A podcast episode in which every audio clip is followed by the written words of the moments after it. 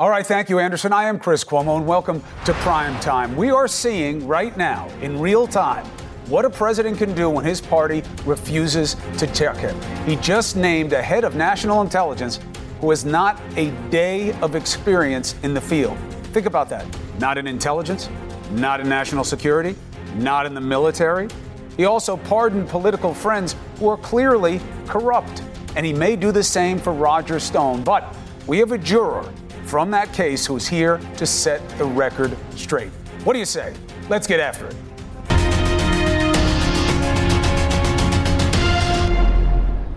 The president who once agreed no one is above the law, now post-impeachment, says he is in control of all law. I'm actually, I guess, the chief law enforcement officer of the country. He has to guess, and guess what? He guessed wrong. The Attorney General is our country's chief law enforcement officer, but you didn't hear Bill Barr say anything about the president taking his control, because Trump is right in this way.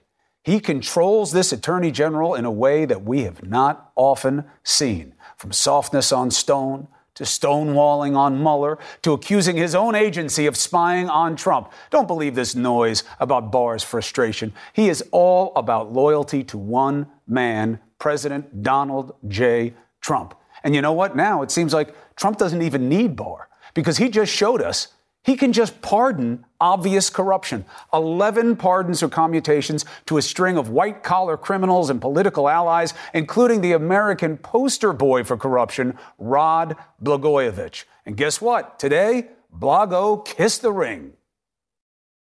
We want to express our most profound and everlasting gratitude to President Trump. How do you properly thank someone who's given you back the freedom that was stolen from you? I'm a Trumpocrat. The Trumpocrat, that's right.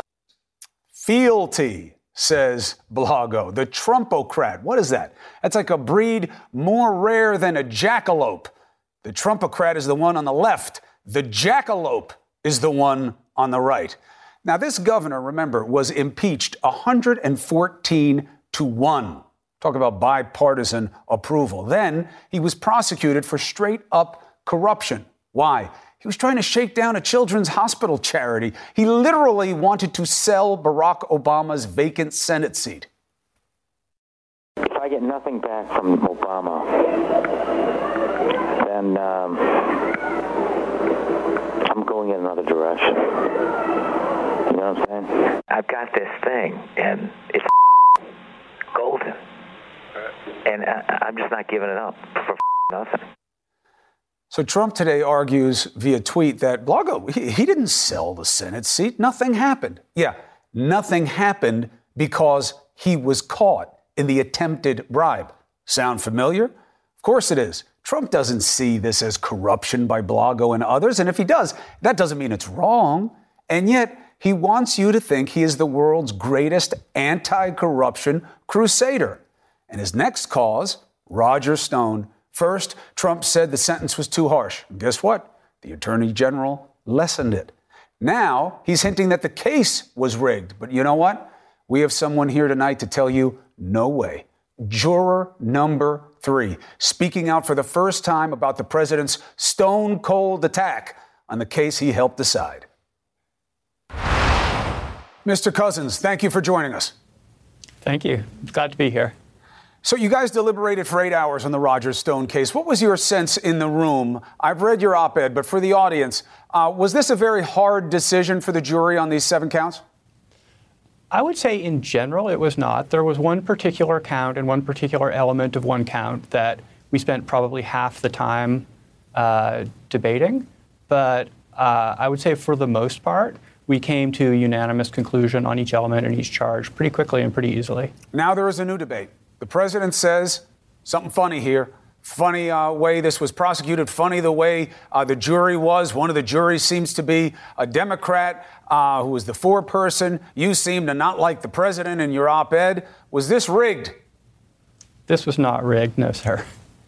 How can you make people confident of that fact? The president says it was. There's no way that he should have been convicted for what he did. What do people need to know? Sure. Well, Chris, I think the most important thing that people need to know is that we followed a very rigorous process as a group, as a jury group. We looked at every element of every single charge, and we looked into the evidence. We tried to construct reasonable alternative explanations. And only when all of that failed did each of us individually make the decision to vote guilty and to decide that each element in each charge had in fact been proven. Did you pick up on the four-person's political proclivities in terms of how they handled the position and the deliberations? No, absolutely not. The irony here is that Tamika Hart, who we elected as our foreperson on a secret ballot, Tamika actually was perhaps the strongest advocate in the room for a rigorous process, for the rights of the defendant, and for making sure that we took it seriously and looked at each charge. Without her in the room, we would have returned the same verdict, and we would have returned it more quickly and without looking as deeply into the evidence. I'm firmly convinced of that. It's an interesting counterpoint. In general, how does it make you feel that the president is basically questioning the motives of a jury of peers? Chris, I'm appalled, honestly. I think it's appalling for the president to be attacking American citizens for fulfilling their duties to our republic. And further, I think the actions of the president and of the attorney general they cast doubt on the bedrock of the equal administration of justice that is just so important to our country. I think he damages our democracy by attacking this way, and I wish he would stop. What's your sense right now about having learned about Roger Stone and his relationship with the president? Do you have an uneasy feeling that this wasn't about justice, that he's going to get out of this? Well, my understanding is that the president has the ability to pardon anyone for anything at any time. Pretty much. So if that's the end game, I wish he would just go ahead and do it now, rather than continuing these baseless attacks. If he were to pardon Roger Stone, would that meet any definition of fairness to you? No, certainly not fair. Legal, perhaps, but not fair. Why? Well, Roger Stone, we convicted Roger Stone, not of his politics. We didn't convict him of acting boorishly. We convicted him of obstructing a congressional inquiry, of lying in that inquiry, and of tampering with a witness who was also meant to participate in that inquiry. The getting at the truth of things is a very important thing, and that's one of Congress's fundamental oversight responsibilities, as I understand it. Tampering with that responsibility and Congress's ability to fulfill that responsibility, it just feels like a dangerous road to me. You sat in that trial, and you watched what happened between the parties and the judge. This is now left on Judge Jackson's plate, what sentence to give. What was your sense of the judge? My sense of the judge, Chris, is that she was firm, fair, ran a very good process through the courtroom. Of course, we only interacted with her in the courtroom, other than after the verdict was rendered. She came back to the jury room to thank us for our service. But through the whole process, from the beginning of jury selection, through the conduct of the trial, and through the conclusion, I felt like she was doing from my perspective, a very fair job of making sure that the defense was heard, that the prosecution was heard, and that we as the jury were getting the information that would help us understand the facts and render a verdict. Seth Cousins, I appreciate your perspective, and I thank you for your service on the jury. It's not easy to get people in there to do the job. Thank you for doing it. Thank you, sir. All right, so there you have it from somebody who was in the room, the truth about the Stone verdict. So here's the proposition. If you want to support Trump, you have to accept that the man who said Ukraine was only about fighting corruption just freed or pardoned a bunch of clearly corrupt guys and is talking the same way about Stone. And guess what? All of this isn't even his most extraordinary move of the week. Wait until we get into his latest appointment with a top GOP watchdog on the Hill. Next.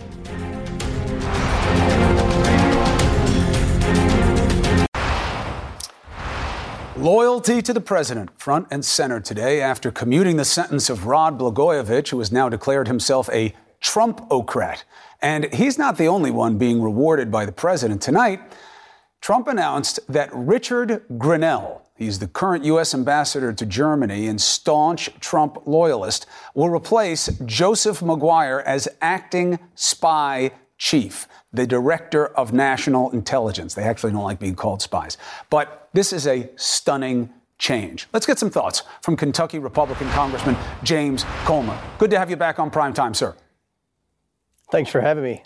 I have no problem with a president picking people who are loyal to him. Why would he or she, if we ever have a female president, why would you want someone in any position close to you who is disloyal? That's not the issue. The issue is the pedigree. Joe Maguire, all right, you don't want to like him, but he's 30 plus years Navy experience. This is the first time we've ever seen somebody with absolutely no experience except with being loyal to the president in a job as important as this. How do you support it? Well, the ambassador has more experience than you state. He's served several presidents. He's been an advisor to people like Mitt Romney, certainly served well in his position as ambassador to Germany. But the president has the authority to pick anyone he wants. And yes. I think if you look at what's happened with the intelligence community over the past 3 years, this is an entity that needs to be disrupted. And what the president signaled today is he's going to send someone in on a temporary basis to evaluate it and try to begin the process of disrupting it. We once had... What does that mean, disrupting it, though, Congressman? Because, you know... I want to understand what you mean by what you think his job is. Yeah.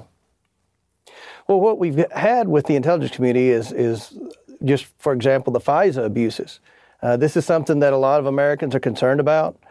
This was something that when this was granted, when this ability was out there, that many members in Congress and many Americans were concerned that this would be abused. And I think we saw during the Mueller investigation and the genesis of the whole Russia investigation that the FISA warrants were unwarranted. And there has been abuse within the intelligence community. Well, people can read the Inspector General's report for themselves, but he certainly didn't find that the warrants were unwarranted. And we must all remember, Congress passed and created the FISA courts as an insulation and as a mechanism of seeing things transparently. But let's not get too in the weeds.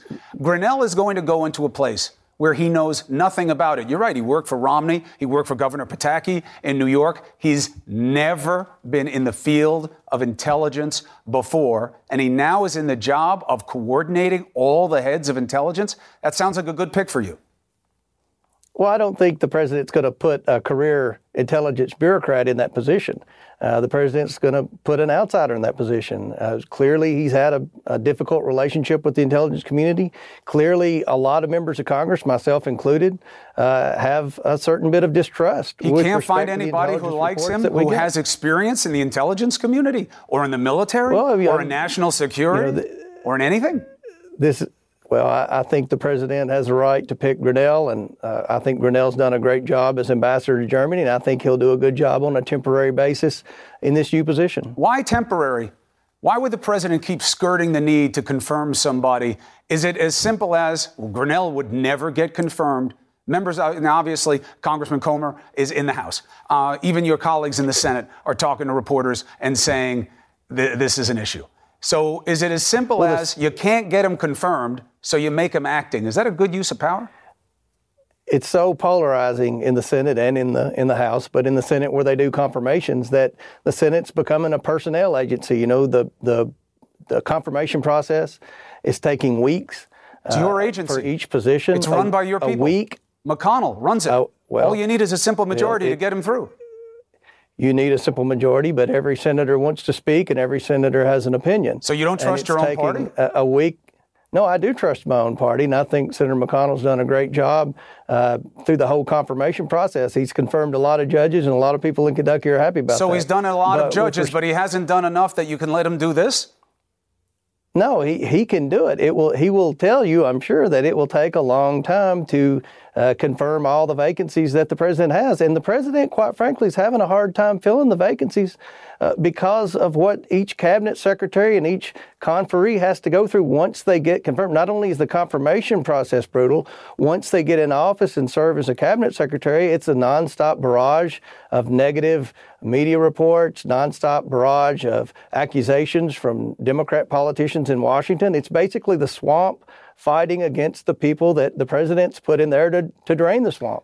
So you, hold on a second. Hold on. That's a good segue, Congressman. I don't understand how, without a big, broad smile on your handsome face, you can talk about draining the swamp when this president just let some of the biggest alligators in recent political history back into the waters around D.C. How can you say that he's about draining the swamp after he lets go Rod Blagojevich? Well, he is about draining the swamp. He has been draining the swamp. All the pardons today, Chris, the only pardon that I would consider a swamp creature would have been Blagojevich. But if you look at Blagojevich, what he did, he served a long time in prison. And many people, myself included, even the Politico story today by the reporter who covered the whole Blagojevich trial, said that was an excessive sentence. And I think here's what a reporter says about the sentence. Cries, it was 114-1 to impeach him. He tried to sell a Senate seat and play with a children's hospital charity. Why, if you were about corruption and draining the swamp, but why would you send the message that you will forgive someone who did something so corrupt? Why? I think the message the president's sending is he's serious about criminal justice reform. And sadly, it takes a high-profile pardon like Rod Blagojevich to demonstrate the fact that one of the problems with the justice system in America is there are excessive sentences being handed out. For people excessive like Rod Blagojevich? For minorities. He's not the poster boy of the problem. Ed DeBartolo Jr.? For high profile. If there's one thing you hear about, especially when you go to the inner cities, you know, the people there, they're so upset that DeBartolo got busted for paying that $400,000 to the governor for that riverboat license. They scream, no justice, no peace, every time you bring up Ed DeBartolo Jr. or one of these other politicians that got caught for graft. Come on, Congressman. These people have nothing to do with the problem of sentencing standards. There are tens of thousands, hundreds of thousands of people rotting in jail for offenses that are nothing compared to what these men were just forgiven for. I think that the pardons that the president gave today were just. Blagojevich was the one that I would consider a political swamp creature. But at the end of the day, he got an excessive sentence. The lobbyist wasn't a swamp figure. DeBartolo, who had two other big football bigs come to plead his case, wasn't one. Bernie Carrick, a man I know and admired for many years, worked for Giuliani, worked for the government. He's now part of that circle. Come on, Congressman. They're all part of the same dynamic that you said he would be better than. And he's just the same at best. No, I think that the good thing, the president has the authority to do pardons. Yes. The president is serious about criminal justice reform.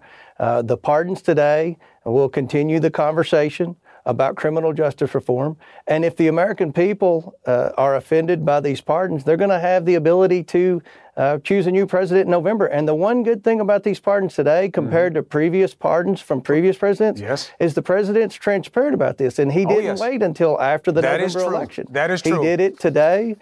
He justified his pardon. That is true. And if the Democrat candidates for president think that they can run a successful presidential campaign based on a pardon, that is true. Blagojevich, after he served 8 years in prison, I think they have nothing. More than the right to campaign. You are absolutely right, Congressman James Comer. You and I agree about that. This president hides nothing. He does it all in plain sight because he has been completely empowered to do so by your party. He's got nothing to fear. So you're right. We'll see what happens in the election. But one thing for sure, you're always welcome here to make the case. Congressman, thank you.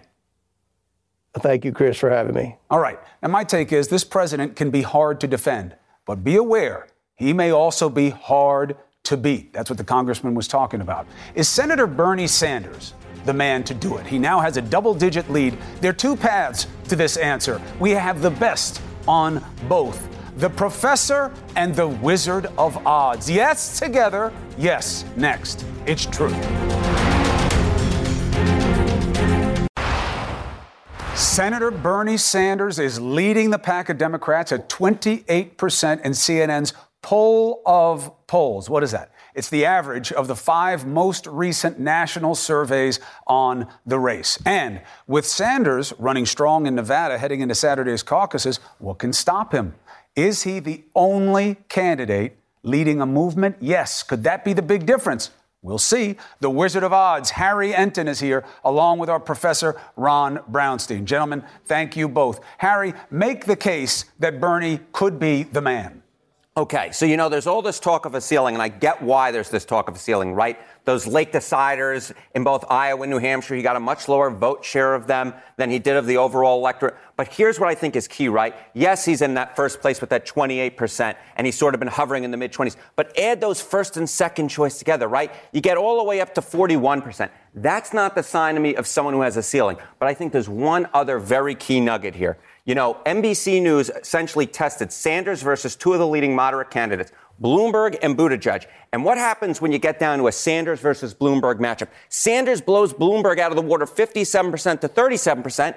And against Buttigieg, he leads 54% to 38%. That, to me, is the sign of someone who doesn't necessarily have a ceiling. And it's not the sign, to me, of someone if, say, all the moderate candidates got together and added their support together. That type of math doesn't really work to me. Quick note. Notice they didn't even do a matchup with Biden. What does that tell you? Yeah. Professor, the idea of a ceiling is now looking more like a church, cathedral ceiling, very high, or not?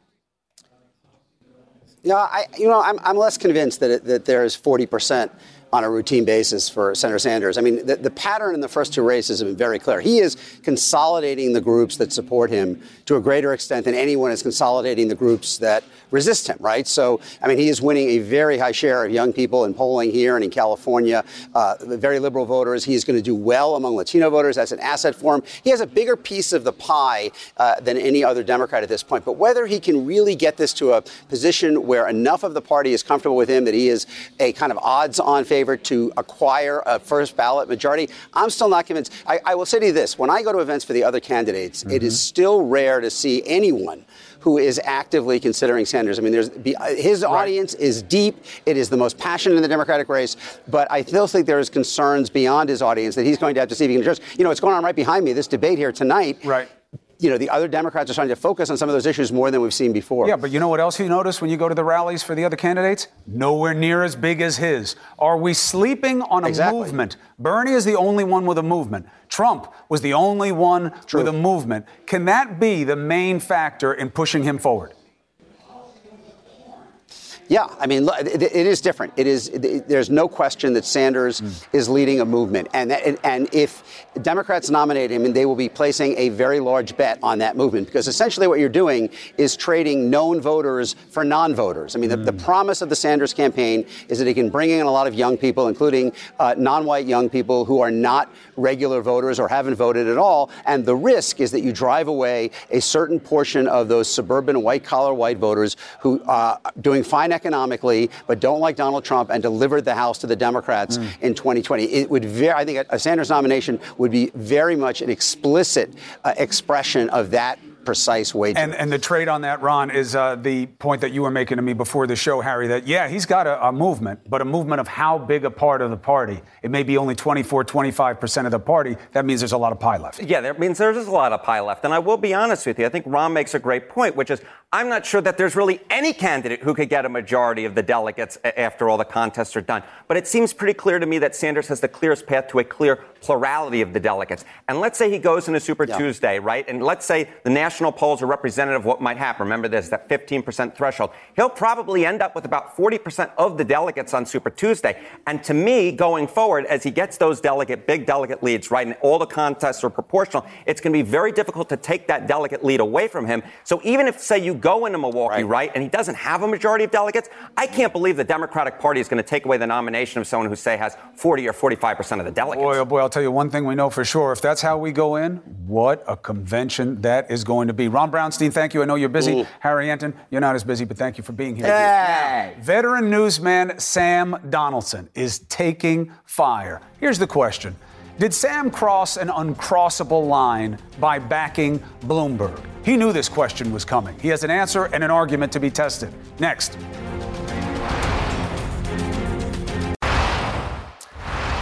The stakes are so high in this election that people, some people who see the idea of a second term of President Trump so threatening that they are willing to go to extremes. In fact, we have a man about to join us who is going somewhere that no journalist has ever really gone, especially, and here's the qualifier, a high-profile, highly respected, highly known journalist, like my friend, ABC News colleague, and my mentor, the venerable Sam Donaldson. Welcome, sir.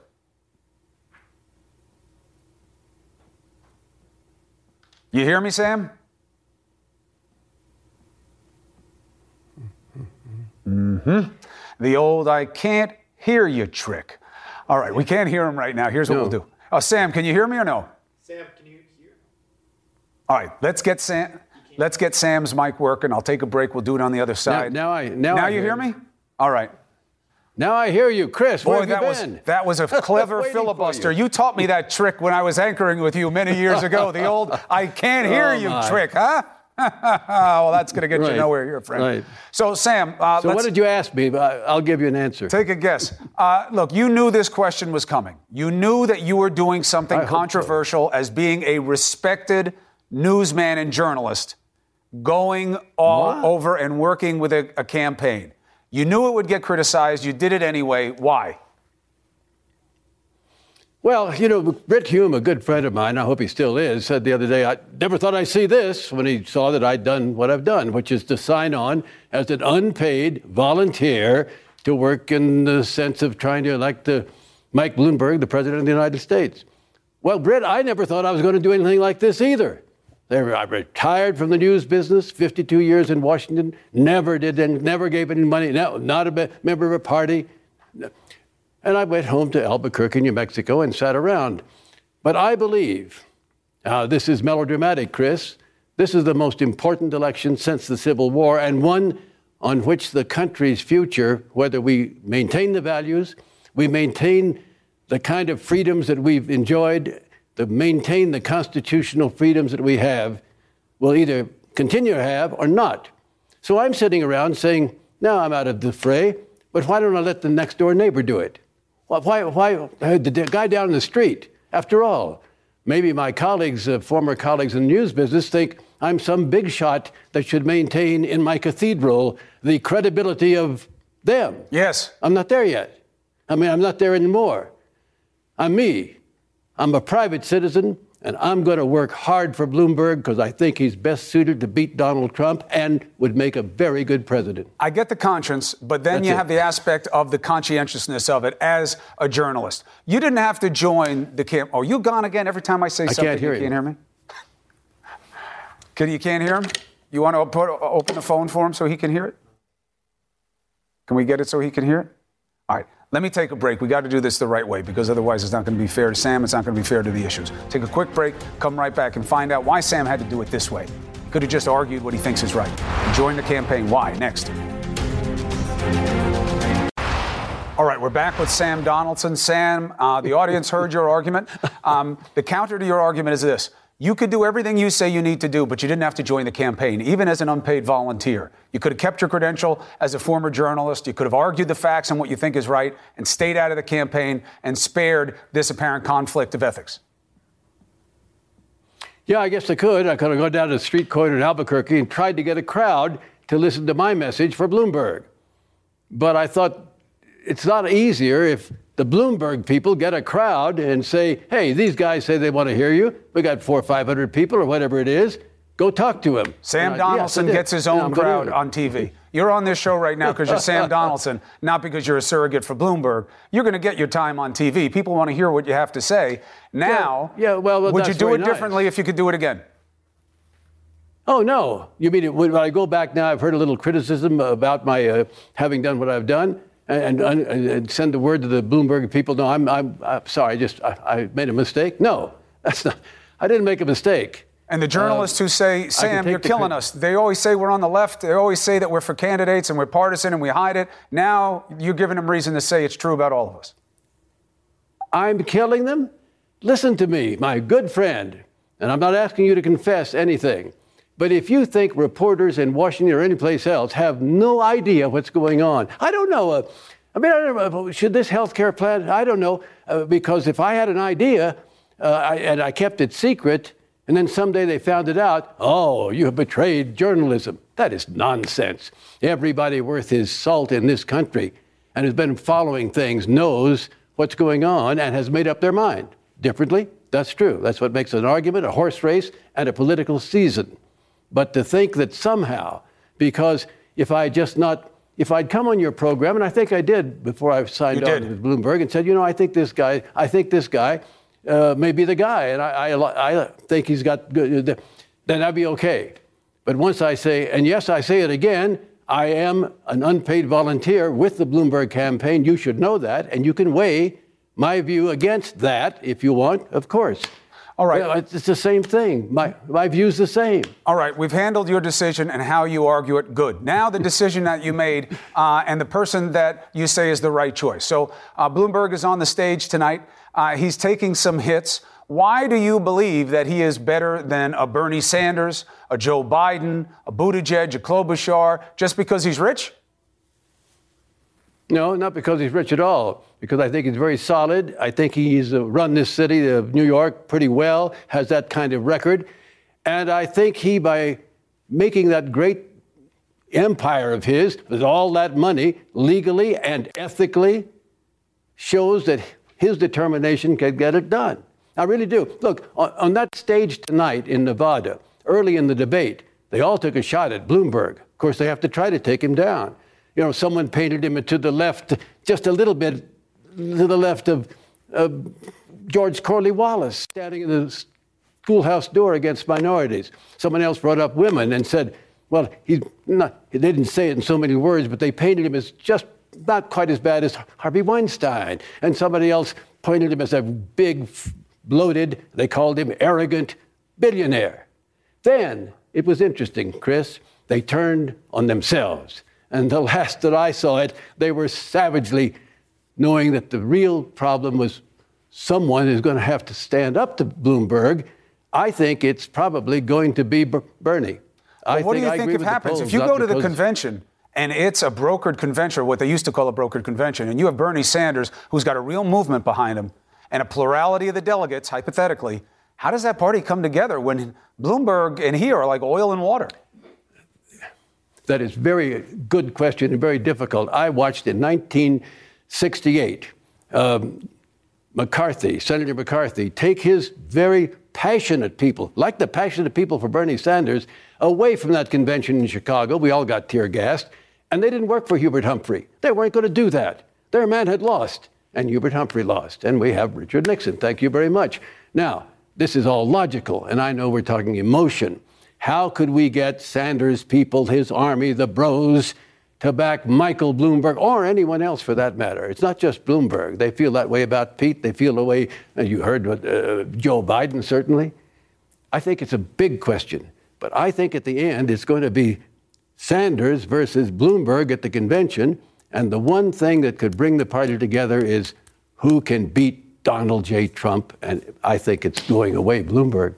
Well, I'll tell you what. I'm just an unpaid volunteer for Bloomberg, folks. I don't want you to forget that. I understand. Look, it's not the unpaid part, Sam. It's just being part of the campaign that certainly raised a lot of hackles. But I respect you owning it and giving your answer here on the show. And you are welcome always to argue the case for Bloomberg or for anything else.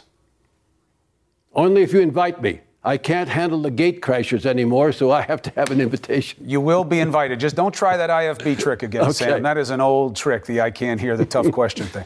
Be well, Sam Donaldson. I know. Thank you. All right. Closing argument is coming up, and that's that people should stop saying that Trump is normalizing corruption with his recent acts, accented by these pardons. You are missing the reality. I argue it next.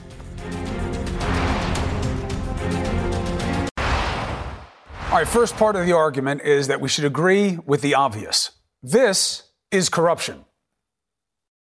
I've got this thing, and it's golden. And I'm just not giving it up for nothing. That is the signature sound of former Illinois Governor Rod Blagojevich. Former, because he was impeached 114-1. For talking about the Senate seat that used to belong to Barack Obama as a commodity. Profanities aside, is it so different from I would like you to do us a favor, though, and everything that came after it. And when a lot of you then heard Blagojevich and the other powerful and political figures who were either freed or forgiven by Trump, the media screamed and so many of you echoed, Trump is trying to normalize corruption. No, he isn't. I argue Trump absolutely thinks corruption is already normal.